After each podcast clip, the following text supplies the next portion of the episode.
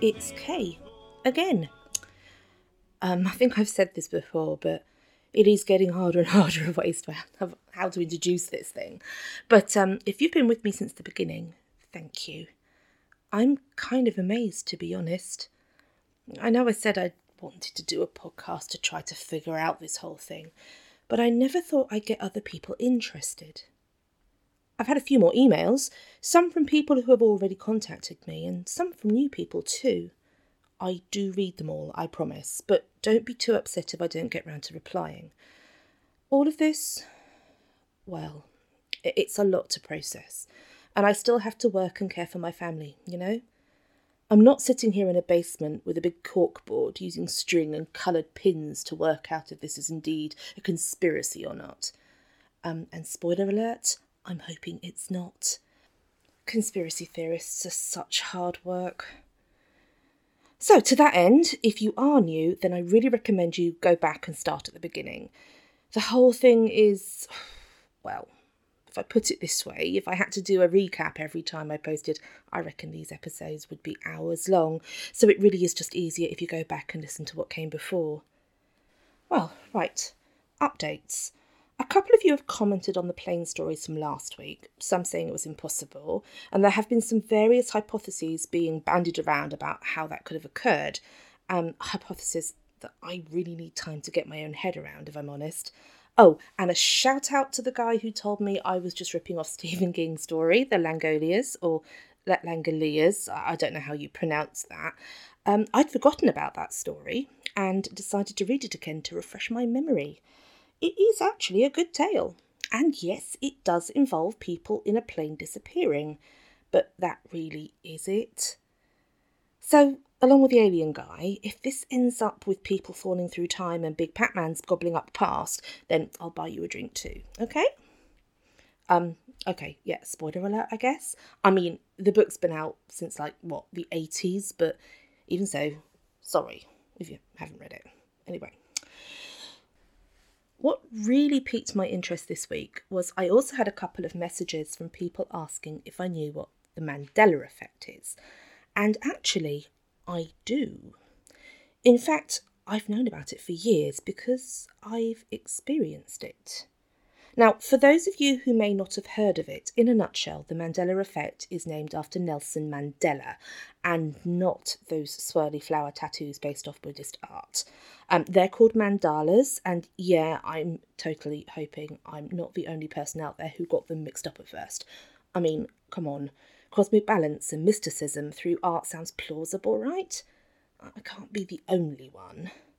Well, anyway, the Mandela effect, not the Mandala as we now know, got its name from Nelson Mandela, the famous South African leader and freedom fighter who died a few years ago. The whole Mandela effect thing didn't really gain any traction until the early 2000s, and that was probably down to the ubiquitousness of the internet basically, loads of people came forward saying that they were surprised that Nelson Mandela was still alive, as they vividly remembered him dying in prison in the 1980s. They said that they remembered the newspaper articles, the TV shows, and even his funeral being reported. The lot. But none of it ever happened. Nelson Mandela was released in 1990 and went on to become the President of South Africa, i.e., a really important person. He died in 2013. And it's not just Nelson Mandela that people remember differently. The Berenstein versus the Berenstain Bears, the Monopoly guy and his monocle, a film in the 90s called Shazam. There are loads of examples out there of people's memories being very different from actual reality. Most experts put the Mandela effect down to a form of false memory syndrome, and that people who have experienced it are simply just remembering things wrong, and talking about it reinforces it. We think we're right because the other people remember it that way too, and logic would dictate that is exactly what is going on. It's been proven time and time again how plastic human memory is, though. How it's so easy to influence it, to convince people they've experienced things when they haven't. Except, like I said, I've experienced it. And I had absolutely no idea I had until around, what, about 2011? And it's really disorientating. My story isn't as dramatic as loads of people swearing blind that a major global figure died when he didn't. Um, mine involves a photograph. When I was a kid, I loved anything strange, which probably doesn't come as much of a surprise. I mean, what kid in the 80s didn't like these things? Ghosts, sea monsters, Bigfoot, you name it, I read about it. I grew out of a lot of this when I was a teenager which is kind of ironic given what I'm currently up to. And to be honest, I hadn't thought about much of these things for years until I stumbled on this Facebook thread. Remember Facebook? Hmm. About the Mandela effect. I was intrigued. I mean, who wouldn't be? I nodded along sagely with the people saying it was false memory syndrome, scoffing at the people who thought they still had books with the Berenstein Bears in their attics. Um, no one did until someone mentioned the terror bird. Now, I remember the terror bird. I saw a picture of it when I was a kid in one of those strange and unexplained compendium books, you know, some published by Usborne or Scholastic or something like that. In it, there was an old fashioned photo in sepia tones. I reckon it must have been taken in the late 1800s, given the way the men were dressed in it. It had a kind of Wild West feel to it, if you know what I mean. Anyway, in the photo, a group of men, probably around five or six of them, possibly seven, but no more than that, were displaying a corpse of a huge bird. And that's what caught my attention as a kid. Some people said it was nailed to the barn door behind them, and others say they were holding it up like a trophy. And I want to say that they were holding it up because I remember being absolutely fascinated by just how big it was. Problem is, there were people on the forum saying it didn't exist. Well, I knew that was wrong, so I immediately went back to look for it. It had to be real because not only could I remember it, I could remember it vividly to the point where I reckon I could have drawn it. Some of the men had those big bushy moustaches, and some were dressed in those double breasted old timey military tops. The terror bird's head was slumped forwards, its huge beak almost touching the ground. When I first started searching, I was absolutely confident I'd find the picture, to the point of actual smugness. Of course it existed, I'd seen it. To this day, I have never been able to find it. Because it doesn't exist. You can check if you like. Discovering this was unsettling. It still is. I can still see that photo in my mind's eye 30 years later. I know I saw it, but I couldn't have because it isn't real. It doesn't stop me from going to look for it every now and again, though. It's like if I can find it or, or find the book it was in, then that little bit of reality that has so far failed me might click back into place somehow. I think you probably know where I'm going with this. What if this some kind of huge Mandela effect, only everyone has forgotten? Like a reverse example. One of the more out there theories that tries to explain the Mandela effect is that the people who experienced it were once on a different track and that they're actually remembering something from their old reality that somewhere, somehow, they got pulled from their own reality and skipped into an adjacent one, where things are almost identical, but not quite. In their original world, Nelson Mandela did die in prison. The Monopoly man did have a monocle, and there was indeed an old fashioned photo of some men holding up the corpse of an impossibly huge bird. Then something happened, and they ended up here in a timeline when none of these things were true. Maybe there was a global catastrophe on the 29th of February 1988, only it happened somewhere else. Maybe the person who hoarded all this stuff managed to somehow defy the odds and bring their research with them when they jumped tracks.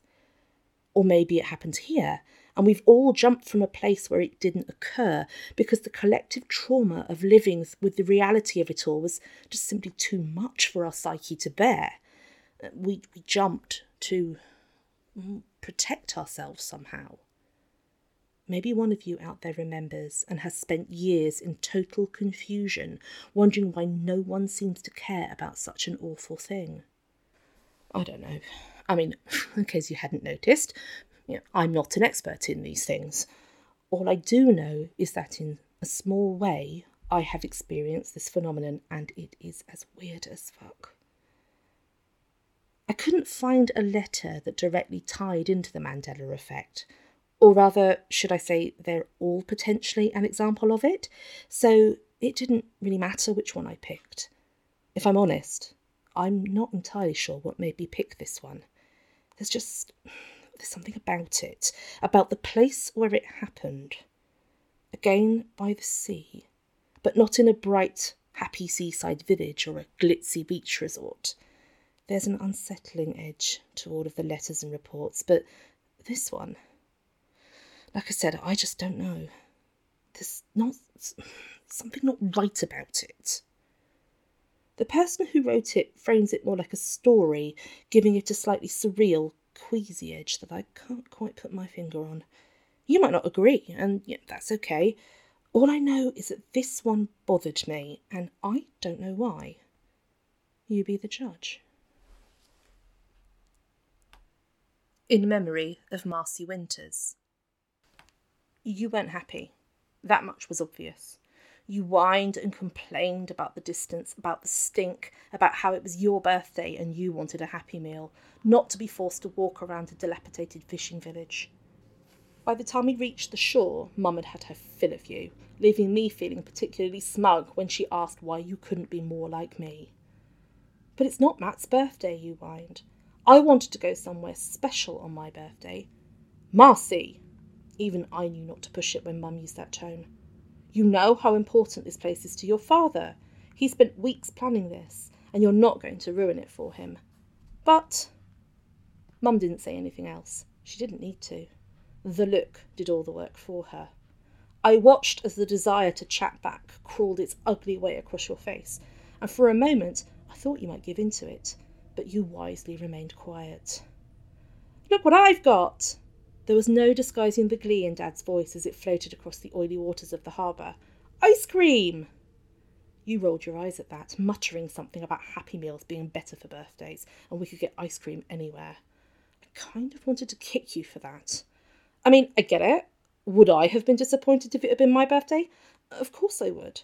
But at the same time, to see Dad that happy, especially after all the crap with work, he also deserved to enjoy himself, which is why I plastered that grin on my face as he handed me my own melting cone. Hey, honey, what's up? Dad asked as he handed you your cone. I got you chocolate. That's your favourite, right? There was a hint of nervousness to Dad's voice now, like he was worried he'd upset you. I like to think you saw that and realised what an ass you were being when you said, It's okay, thank you, Daddy. But the way you put on that baby voice makes me wonder if you were just being sarcastic. Not that it mattered. Dad grinned, handed Mum her cone, and started eating his own, his enthusiasm abating within the first few licks. I gave mine a taste. There was a rancid back note to the ice cream, a kind of acrid bitterness that made me wonder exactly how long the ice cream seller had had it in his freezer. Mum obviously noticed it too because she glanced at Dad after a couple of licks, both looking alarmed and worried. Ah, uh, honey. This ice cream tastes funny, you said, and I think these chocolate chips are off. You picked one out of the melting sludge and inspected it carefully, your face transforming from concentration to abject disgust Ew, you shrieked, dropping your cone on the filthy cobblestones. They're bugs! Dad looked crestfallen as you extended your hand to show him. And you were right. They were bugs. Little beetle things. I later found out they were probably sea lice, little parasitic crustaceans that live on fish. We all went a bit green at that. Dad gathered the cones back up, but couldn't find a trash bin, so instead he dumped them over the sea wall and into the water below, his expression guilty. We should complain, Mum said. We don't want to spoil Marcy's day. Dad replied. But what if we get sick? Phil, we need to. Dad shook his head. Things often went like this. I'm not saying my dad was a coward, but he really wasn't one for conflict. Mum, though, she was another kettle of fish altogether. Muttering under her breath, she left us standing in the road while she marched off to find the ice cream seller. After a few minutes, she marched right back, looking even more furious if that was possible. Dad cringed as she approached. I remember you taking a small step back, your eyes wide. My stomach sank, hoping Dad would say the right thing to diffuse her rage. Is everything. He's not there! Mum barked. Gone. Disappeared into thin air. Of all the things I was expecting her to say, it, that was not one of them. He's gone? Dad couldn't disguise his relief. Another major explosion averted. Mum continued to mutter to herself as we left the harbour road and wandered up the jetty.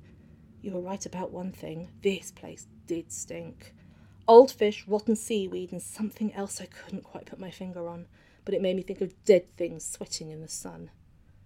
I really felt for Dad. He'd been so excited to come here, to show us where his family was from. His grandfather had grown up in Innsmouth. I remember how he used to tell us stories of pirates and treasures and adventures to the South Seas before bed, and how we would whisper to each other, making up our own tales of heroes and sea monsters. Now we were here, those stories were broken. In my mind's eye, I had populated Innsmouth with huge ships and buxom wenches, salty old sea dogs and golden doubloons, but now we were here, it was just not very nice. Old, certainly, but not antique. Yes, there were sailors, but they consisted of odd looking fishermen who eyed us suspiciously as we wandered up the mostly rotten jetty. There were indeed narrow, crooked streets, but rather than taverns, they were flanked by neglected houses with flaking paint and boards nailed over the windows. Even the boats were wrong. There were no ships, just squat fishing boats that belched out clouds of greasy smoke as they tugged up to their moorings, their nets filled with ugly, misshapen fish and far too many squirming squid. One of these boats chugged up to a mooring right next to us, the smoke from the exhausts making us cough. The seagulls screamed overhead as one of the fishermen leapt from the gunwale, a thick, slimy rope in one hand, and tied the boat up while the skipper mercifully cut the engine. More strange looking men lurched out of the boat, clutching dirty plastic boxes, which they placed under the trawler's net that held the day's catch. When the bottom of the net was released, a torrent of fish spewed into those boxes, their silvery, slippery bodies skipping over one another as their mouths gasped. Some fish managed to skip out of the boxes, and as they flopped around on the jetty, I saw you turn green. Fish can be beautiful things, but these fish were not. They were oddly flabby, with huge mouths filled with needle sharp teeth. You stepped back and shrank against Dad as one of the fishermen drew a cudgel from his belt and smacked it down on the, on the head of the escapee. It spasmed violently on impact, its skull shattering under the weight of the blow. Viscous grey matter splattered, mostly on the jetty, but also on the fisherman, not that he seemed to notice. I stared in horror as the fisherman moved to the next escaped fish and then the next, and the next, clubbing each one with a horrifying efficiency. Then I heard you sobbing quietly. You had your face buried into Dad's side, and at that moment I don't think I'd ever felt as sorry for anyone as I did for you right then. Come on, Dad said quietly. Maybe we should go back to the car, find Marcy a happy meal. At that, you started to cry even harder. Mum took over, ushering us off the jetty. Dad paused for a moment, looking out over the water. I felt sorry for him too. He'd so wanted to share this place with us. It was it wasn't his fault that it was a complete and utter shit show. Phil, Mum said, leaving Marcy near the harbour wall. But Dad didn't reply. Instead he frowned. Can you feel that? None of us got to answer him. It's hard to describe what happened next, no matter how much we try. Some people have said it was a concussive force, others a great cacophony of dissonant shouting. To me, it was like the whole ocean spoke at once, an overwhelming discordant rush of clicks and screams, underpinned by a deep, rolling roar that shook my insides to the point where I thought I might throw up. I was surprised when it stopped and found out that I was still alive. I'd been so sure we'd been hit by a tsunami. I lay on the slimy ground, the whole world tinted pink. I scrubbed at my nose, A long red trail was left along my sleeve. Next to me, Dad looked like he'd been to hell. Blood trickled from his eyes and ears, and a bubble of it played peekaboo with his left nostril before bursting and dribbling over his top lip. I tried to sit up, but the ground rocked beneath me. Odd, was all Dad could manage as he groped out with one hand and found mine. I couldn't reply. Marcy? Mum's voice was croaky and thin, its usually steady course shaking. Marcy? The note of panic had my heart pounding. Both Dad and I pushed ourselves up into a sitting position. Mum was on her knees, crawling around like when she was looking for a lost earring, crying out your name over and over again. Underneath the jetty, the oily water churned. And that's when I realised you were missing. I don't remember much else. Dad jumping in the water and almost drowning in his desperate bid to find you. The fishermen regarding us owlishly, their soft boiled eyes huge and bleeding. One of them said something to another, which had Mum charging over, demanding to know what he'd said. The fisherman simply shrugged and turned away from her. I don't know the significance of it, but I'm sure I saw him smile as he did. We spent hours looking for you. Dad even paid one of the fishermen to use his nets to trawl the seabed around the jetty. We tramped the streets and banged on doors for hours, but you were nowhere to be found. That night, Mum did nothing but cry, and Dad just stared at the wall. He bought me a happy meal at dinner time. I didn't eat it. I know it sounds ridiculous, but I still have panic attacks at the sight of those golden arches. It's an association thing, I guess. For a while, I couldn't help but wonder if you'd still be with us if we hadn't visited that godforsaken place. Obviously, we later realised that it wasn't just us, that the whole world had been affected, and that millions of people had simply vanished, but that didn't make it any easier. It's been nearly four years since you disappeared. I'm 17 now. You would be coming up for 15. We should be driving our parents up the wall with our unwise decisions and teenage antics. Instead, I don't dare leave the house. If I do, Mum starts to panic, afraid that whatever snatched you would come back for me. Dad, well, Dad didn't cope. If the worst did happen that day, and you are actually dead, I hope you find one another. He deserves that one small mercy. In loving memory, your brother, Matthew Winters. Like I said, I, I still don't know what to make of this one. If I'd read it first, my theory that this is all a creative project of some time might have felt a bit stronger. But then the kid was only 17 when he wrote it, and 17 year old kids are prone to centering recollections on themselves. I thought the town sounded familiar, so I looked it up, but it doesn't exist except in fiction. Famous fiction, actually. Innsmouth is a place horror writer and unrepentant racist H.P. Lovecraft has set some of his stories, again reinforcing that this is simply a slightly distasteful writing project. But then I think of the boxes I found those reports in and how the brand name is slightly different. The whole premise of the Mandela effect is around the idea that things are subtly wrong in our recollections, that we remember one thing clearly but then discover we're simply incorrect. Nelson Mandela didn't die in prison. There are no photos of the terror bird, and Innsmouth is a fictional town. Or, at least that's true in this universe. It might be different in others. Well, one thing I do know is that all of this is giving me a headache. And I don't mean that metaphorically, I mean it is physically actually make, giving me a headache.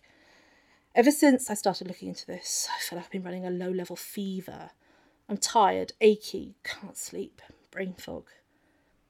Maybe I should give this all up when I'm ahead. And by ahead, I mean I still have most of my marbles. But every time I think of stopping, I don't know, something makes me continue. It could be nothing more than stupid curiosity, but I'm not so sure it's that simple. Whatever it is, it's not right. That's all I know. This whole phenomenon is completely fucked up. And no matter how hard I try to let it go, it won't relinquish its hold on me. Look, I need to finish this and I don't have the spoons right now to make it sound fancy. So, as always, contact details are in the show notes if you think you know anything about this. And I won't lie, I kind of hope you don't. See you next time. Okay.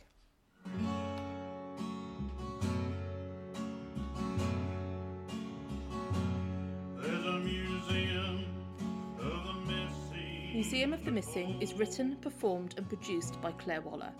The title song, Museum of the Missing, was written by David Rozzell and is performed by David Rozzell and Clare Rozzell. It is used with permission.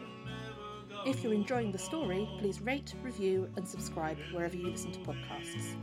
Contact details and social media links are in the show notes. If you wish, you may also buy the podcast a coffee at Museum of the Missing. Thank you for listening.